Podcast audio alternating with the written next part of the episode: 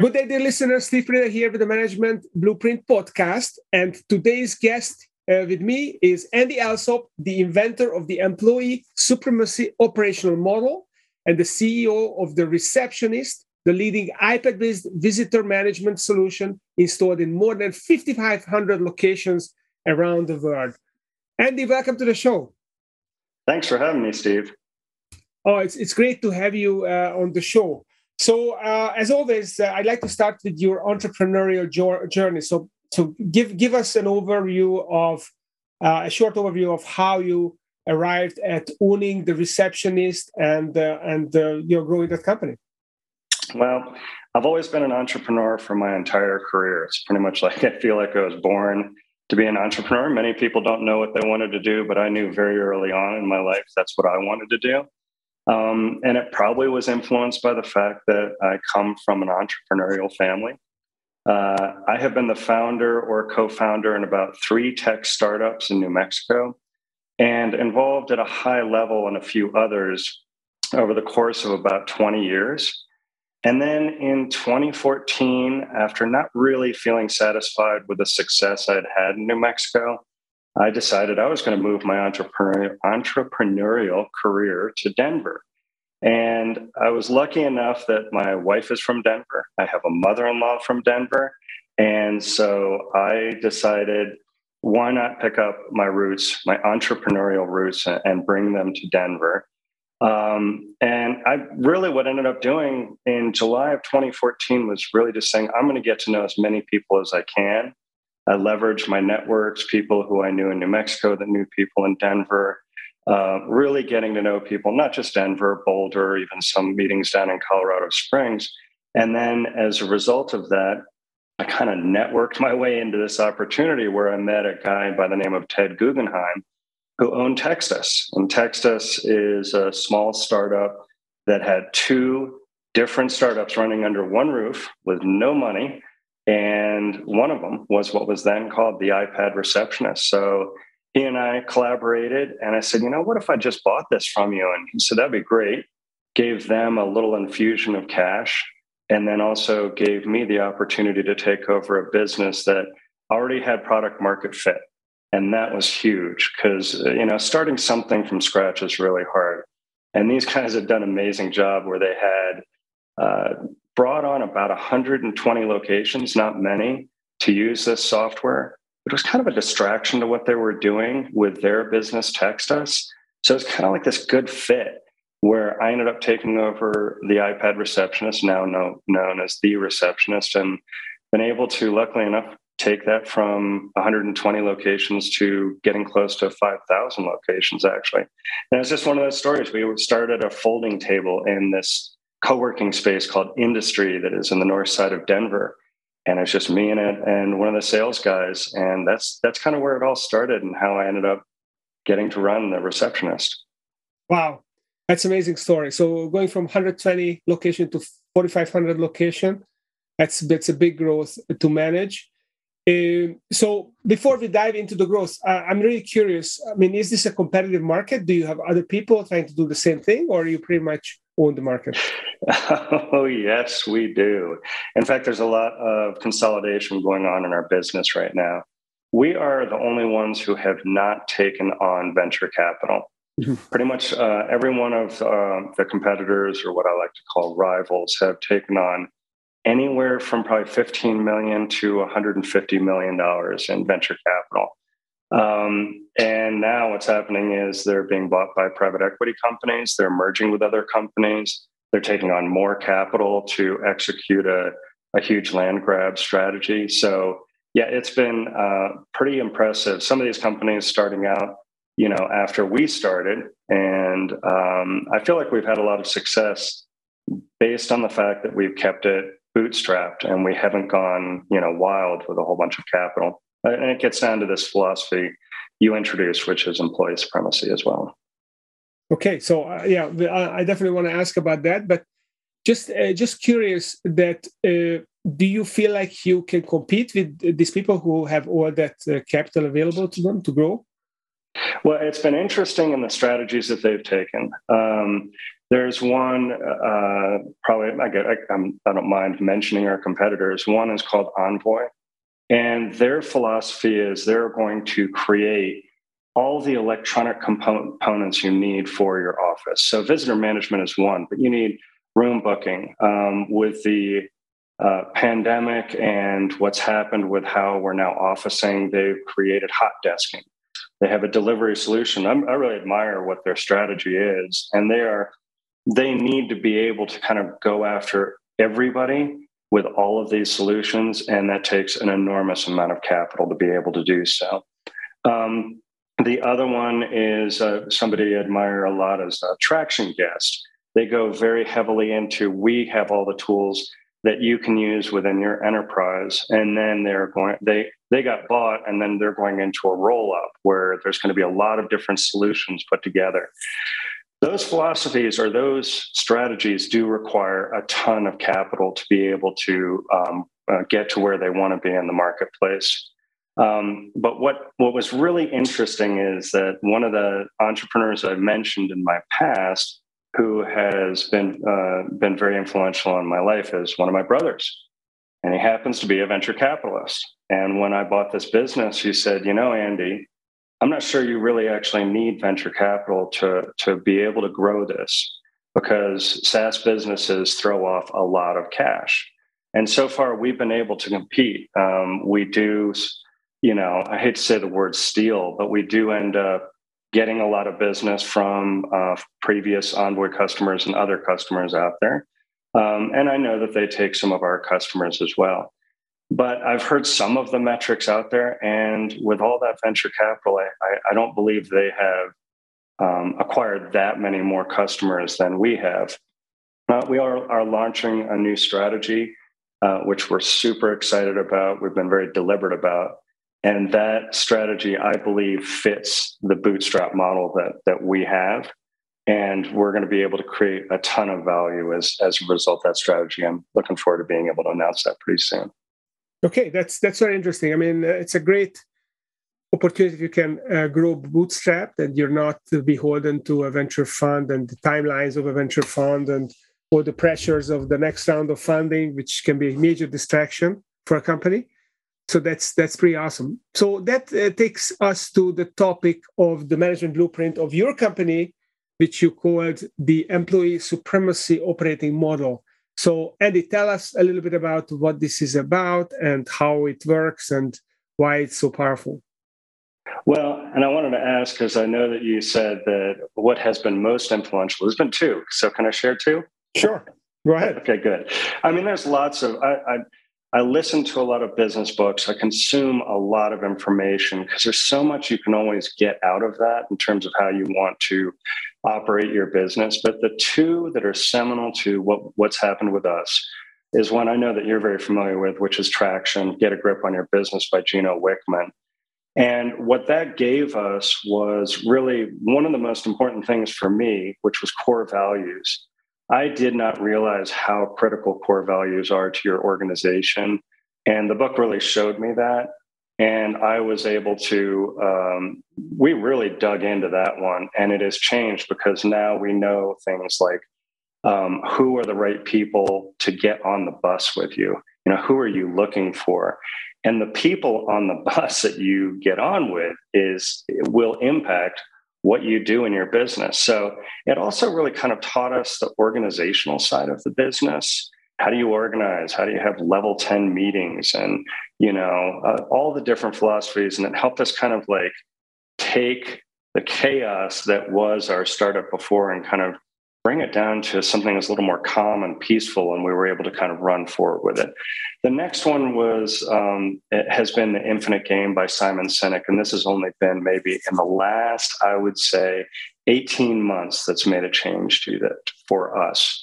And um, one of them is uh, he has all sorts of philosophies in the book.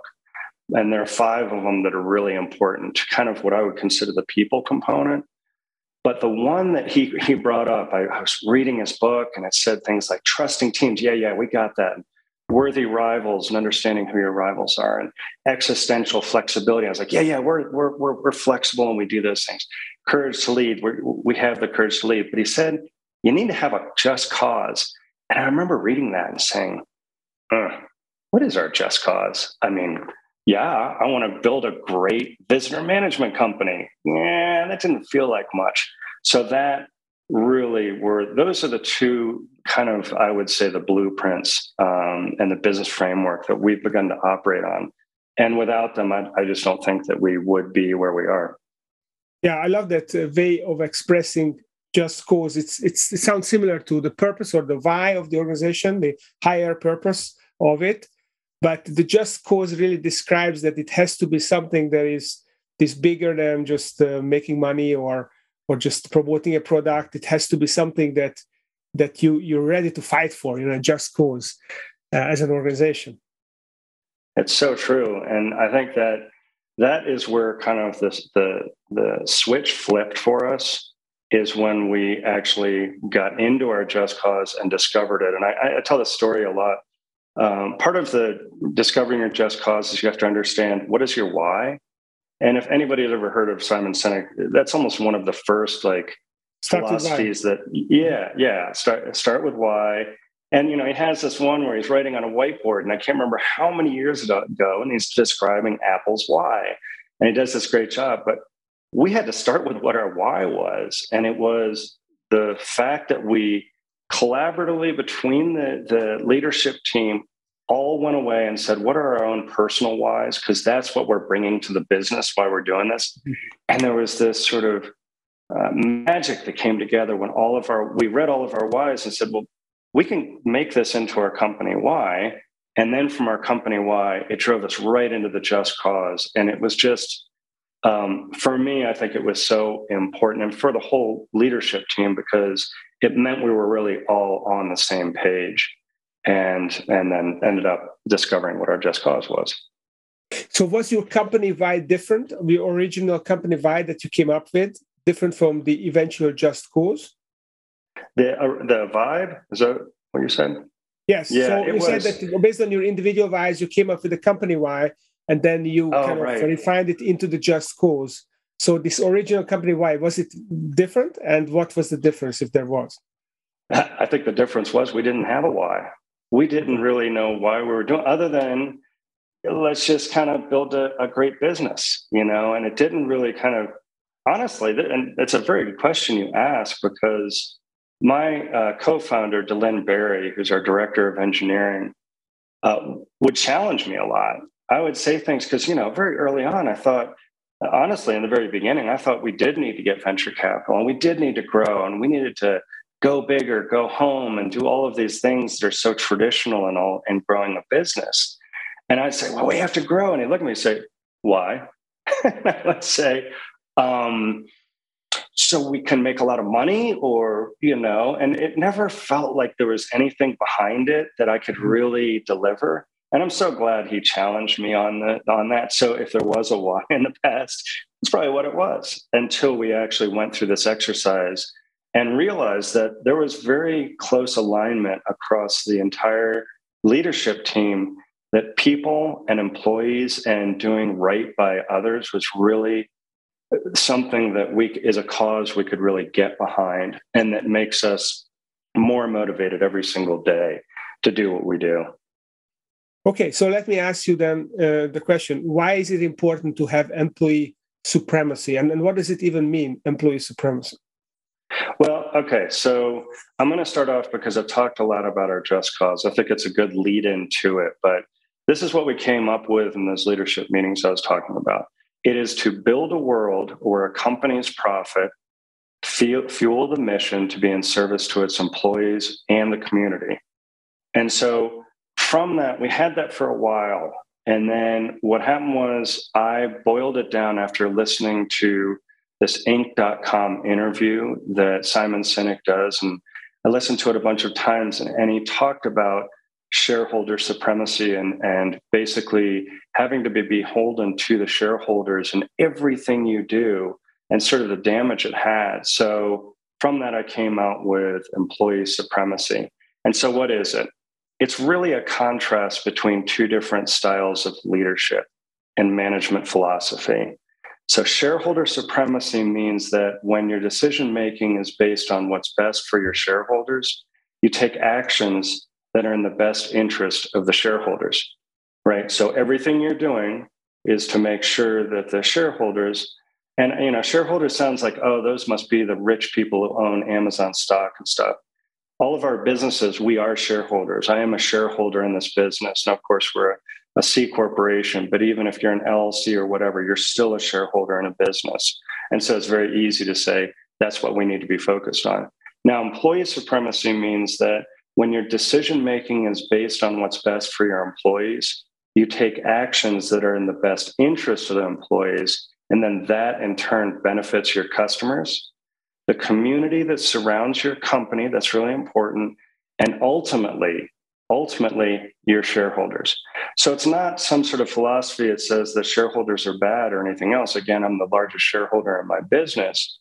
It means that it is a different way of getting to grow shareholder value. And that's by focusing on the employees, because then you're going to impact the customers and the community. And when I said that community is really important to you around you, that's all of your contractors. That might even be the the, the organizations in the cities where you're based, where you want to make sure you're impacting them so they can support you and your company and you support them uh, and what they're doing as well. And all of that means that what you're doing in the end is growing shareholder value. So, so how do you uh, actually do that? So you are making employees supreme, contractors supreme. What does it actually look like in day-to-day decisions that you are prioritizing employees. And I understand it's not shareholders. I'm not looking at the negation of the shareholder value. I get that. Mm-hmm. But what is the intentionality about putting the employee first and focusing on the employee? What, do, what kind of stuff are you guys doing and how does it influence your decision making?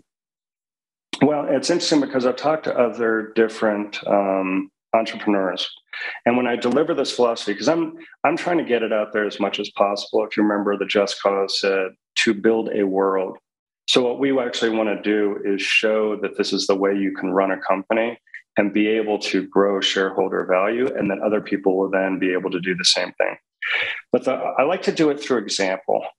Um, one of the things is uh, some, and actually, I'll just t- tell you that that my brother, another brother of mine, that's all this entrepreneurial blood in our, our family. He grew a company called Progress Software, and he basically said, what we didn't want to do is to have um, benefits that were a little bit too good because then we might be able to, we might end up getting um, share, you know, employees who want to come to the company just for the benefits.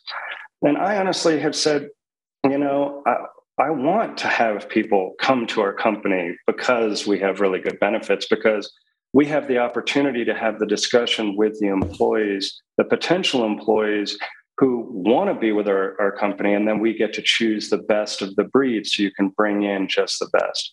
So another example is let's say for instance about i can't remember how long ago it was but we had to go through our i think it's called our benefits enrollment period for our our um, benefits and that's where you come every year to the insurance company and they say okay what do you want your benefits to be like this year and things like that and I said, I want to invest in our employees. So we had said previously we would do 90%. We would pay 90% of the employees' premiums. And I said, why don't we just go ahead and make it 100%? And then for families, instead of making it 50%, let's make it 60%. Now, if you have to make that decision in a shareholder supremacy company where your shareholders, your investors, all the board of directors are saying, you need to deliver as much profit as possible to the shareholders, well, then what you need to do is actually reduce those benefits just down to as little as you possibly can without losing employees. Well, what I'm saying is an employee supremacy, what you want to do is actually invest in the employees, make them feel secure, make them feel trusted, make the, them feel like the company has their back. And then through by doing so, what you're actually doing is improving their lives. And then what happens? They go and they're the ones who are in front of the customers all day. I'm not doing the billing. There are my team is on chat right now. My team is out there selling to the customers. Uh, my team is doing the things that the, that face the customer. I'm not the one doing it. Neither are the investors. And normally the, the largest shareholders not doing it either. So why are we fo- focusing on them? Why don't we focus on the employees? Because the pl- employees are the ones making the impact for the company. I have tons of examples and I could go on, but I won't take up the whole okay. podcast. okay, got it, got it. So basically, taking by taking care of your employees, they're going to be raving fans of your company, and that they're going to project this out, and the uh, they're going to treat the customers the same way as they are being treated in house internally, and that's just going to uh, create this ripple effect in the community and in in in the uh, uh in the, in the um, in the market. So, uh, so I have another question around this, and then I'd like to move on because there's so much, uh, so much interesting stuff to talk about your business as well. Uh, so what's kind of begging uh, an answer for me is other than benefits, what other stuff are you doing for your employees? Let's see. So um, we involve them in, and it's too it's too hard to say like we involve them in every decision. But let's even say I'll take I'll take another example that's not necessarily benefit related. Um, but for instance, here, here's one. Here's here's a good example.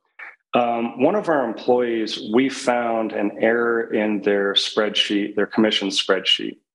Uh, it was a calculation error that was just kind of a, you know, something, but it, it compounded itself over time. When you're running under employee supremacy, uh, what ended up happening is our director of sales and myself, he said, I just found a mistake. And it was really not a question about what you end up doing in that situation.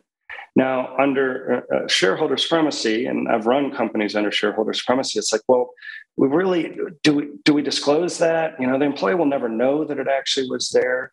So it philosophically changes how you go about making decisions and creating what are called trusting teams.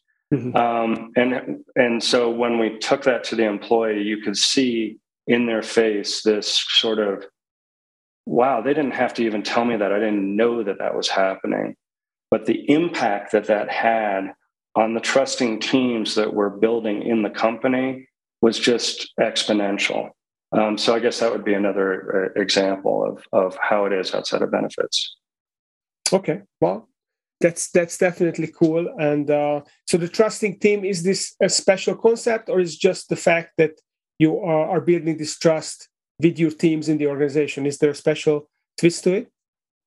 Well, not. Re- I mean, the trusting teams are definitely this this philosophy that came from Simon Sinek and from the Infinite Game. And if you're running an infinite company, one that's not just trying to get you know the best uh, out of this quarter, but is actually running to be there and perpetuating what he calls the infinite game as opposed to the finite game, you need to have trusting teams. Mm-hmm. So it's a component that I know Simon Sinek is out there talking about. And it's a component that I believe has to be a part of employee supremacy, or else you lose, you know, everything that you're trying to achieve as a result of employee supremacy. Okay. Got it. So it's it's all about creating that longevity, that uh, that perpetuity, this, this perpetual ca- culture that doesn't depend on the founder. It's going to be ingrained, the trust is going to be ingrained in the company, and that's going to move the company forward. Uh, that's that's uh, that's exciting. So switching gears here, I'd like to uh, ask you a couple of questions about the receptionist as well. So you call the receptionist a visitor management software solution. So what is this? What, what's a visitor management software, and what, what is it designed to do? Well, it is essentially designed. Visitor management, actually, in and of itself, has been around for a long time in different incarnations. But of course, with the evolution of things like tablets and stuff, the iPad came out, and it's a natural sort of interface for uh, visitors to an office. And so, if you think about it, when you walk into an office, usually what happens is you go to the receptionist or you pick up a phone or you do something and say, Hey, I'm here and then somebody will come and, and get you. Visitor management is basically taking that sort of simple operation of walking into an office, but now what you're doing is checking in on an iPad, you're finding the contact you're there to see, you check in with them. The iPad sends a text message to the person you're there to see, and then the iPad can do all sorts of things as well. It can process, you know, questionnaires, NDAs. It can take pictures of the guest. It can print out a badge. It can do all of these things that may normally have been done by somebody at a front desk, but now that mundane task is taken away. And the thing that people love, one of the things they love and gets in, uh, that gets us through into the door, is the visitor logbook. You know, how many times have you gone in and you scratched your name in a visitor mm-hmm. logbook, and what are they going to do with that information, right? I can't read who's here who you were here to see. And so now it replaces the visitor logbook.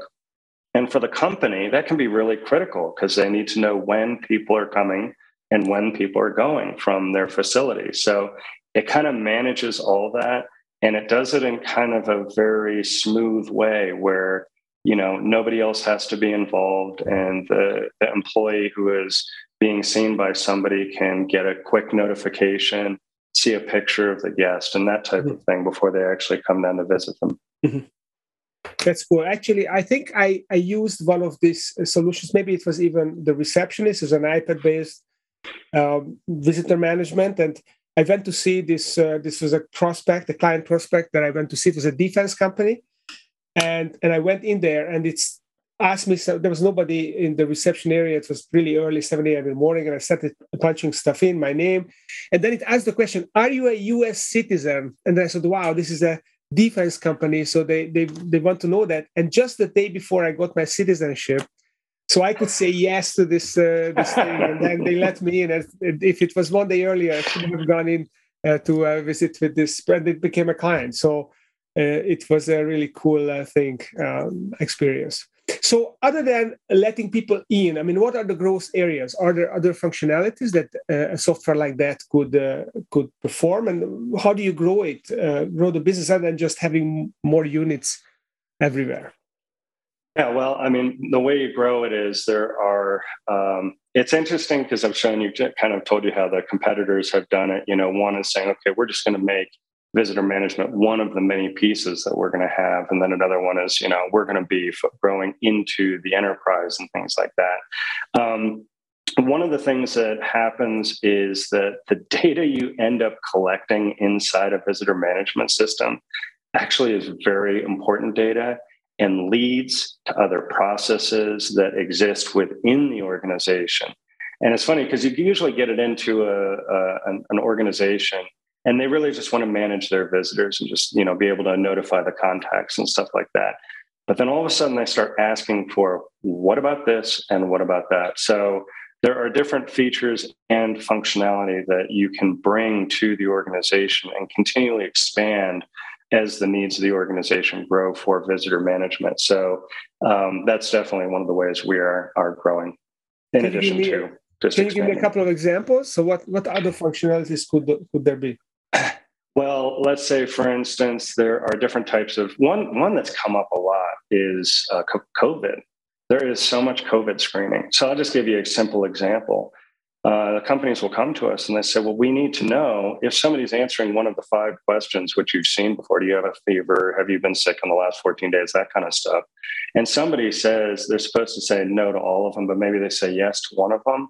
Just that simple. They want to make sure that the person who is in charge of who gets in the door and stuff gets a notification. So that's just like a simple thing that happens there. Um, other ones are f- things like integrations with Salesforce a lot of people want to be able to take the people who walk into their office and be able to put them on their sales list, especially if they've come in and they're prospect or something like that. Um, and they want, want that visit information. Um, there's some legal stuff that goes on. Sometimes they want to be able to make sure that maybe that person has been vetted before they come through the door. You know, so there's this concept that we have a pre-registration and there is the need in many cases where kind of the legal organization wants to say, you know, we've got a lot of sensitive data and a lot of sensitive information. We're not just going to let anybody who walks through the door come through. We need to have a whole process about whether that person actually is allowed in. So those are some of the examples. Um, and they go on and on. There's a lot of examples. Mm-hmm. That's really interesting. You know how this uh, the receptionist function has evolved over the years. I, when I was running my business 20 years ago i you know i had a receptionist uh, that person was also an administrative person in in my parents' generation, there were typists, there were multiple typists. You know, for some leaders, they needed multiple of them because they wore them out. Like Winston Churchill always had two or three at hand. Um, so, so this this basically is is, a, is an evolution. Um, do you see this as kind of um, part of the automation of manual jobs, which allow liberate people so that they can do more uh, more creative and more thinking, more empowered jobs in companies? Or do you see this as is this similar to uh, when I walk into a you know fast burger joint and they seem to have the portals and grocery stores have the checkout um, portals now uh, becoming airports becoming a commonplace so anything that's very menial and just data input that is becoming automated and and the people are actually advising you and helping you with stuff that requires judgment and thinking. Yeah i would say and it's a it's kind of a hot button topic sometimes when people say but you're taking away jobs of receptionists. But if you just look back in time i mean even the people who used to drive the um, horse drawn carriages or whatever being taken over by cars and you know, even looking back at voicemail, just like you said, in companies, there were people who took messages mm-hmm. and then handed pieces of paper to other people, and then voicemail took it over. Mm-hmm. And then when the, the ATM machine came along, everybody's thinking, what's going to happen to all the cashiers and stuff? Because now we can just go get our own money. So it, it, it happens. It is, it is part of what happens. Um, we try not to say that we're wiping out receptionists, but it is, you know, we do have companies and we need to help them do what they need to do to be viable as businesses. And so many companies can't afford a receptionist either then they may want a receptionist but in the end they can't because they can't you know afford to have not to have the front desk you know unmanned or have it nobody there but they also need somebody. So in many cases that's where we're brought in is um, very um, you know, sort of chaotic areas. There's a lot of times where you'd walk into a vestibule, maybe in a manufacturing company that never had anybody, and there's a phone there, and the, the cord on the phone is broken, and there's a list of numbers you're supposed to call next to it, right? And so, yeah, when we go into those, that's where all of a sudden the, they say, wow, this problem has been completely solved. And then there's the other where what companies find they can do is they can take that person who was doing the reception function, which was rather mundane and everything. They don't have to be tied to the front desk. They that you know they now have somebody who can greet the guest and say, "Could you please check in on the iPad?" But but while you're waiting, let me get you a cup of coffee. Let me go grab your coat. Um, if nobody's there, they can be doing something else that is high value than just sitting at the desk and stuff. So it does come down to a shift, a shift to being able to be more efficient and not really have to do those things. You know, I don't think we look back on ATMs and say, boy, I wish I always had to go into a bank, you know, from nine to five on Monday through Friday to get my cash every week. Yeah, no, that's definitely true. And about 10 years ago, I was uh, I was reading a book about this concept of creating a networking group of the top 100 professionals in a city. And then I set out to create a networking group here in Richmond and I went through the list. It was a, the list was from 10 years before. What are the major professions? And actually, 60 of the 100 they suggested didn't even exist anymore. So wow. it was it was a it, was a crazy revelation how much uh, jobs are changing uh, all the time, and now we have the Great Resignation. So it's not a question of uh, you know destroying jobs; it's a question of destroying employees, right? It's employees kind of checking out and no longer are in the labor market. Uh, they're no longer available for hire. Um, so this uh, relationship completely flipped, and the robots are nowhere near uh, taking over. Yeah, exactly, and it's also it's a fascinating shift. And of course, I don't think this great resignation wouldn't have happened without COVID, which is just uh, one of these un- unintended consequences of what's happened through this whole thing.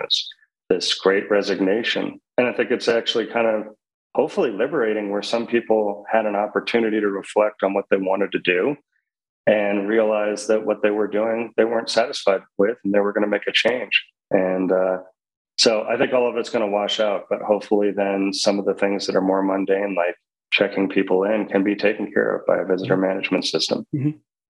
By the way, one thing I heard recently about this great resignation that maybe one of the contributing factors is that people are working remotely and they are less uh, attached to the culture, they are less inculcated with the company culture, they feel less uh, connected to the company, and therefore, uh, you know, if they get an approach, then it becomes okay. Do I have a remote job in this company for fifty dollars an hour, or do I have a remote job in this other company at sixty-five dollars an hour?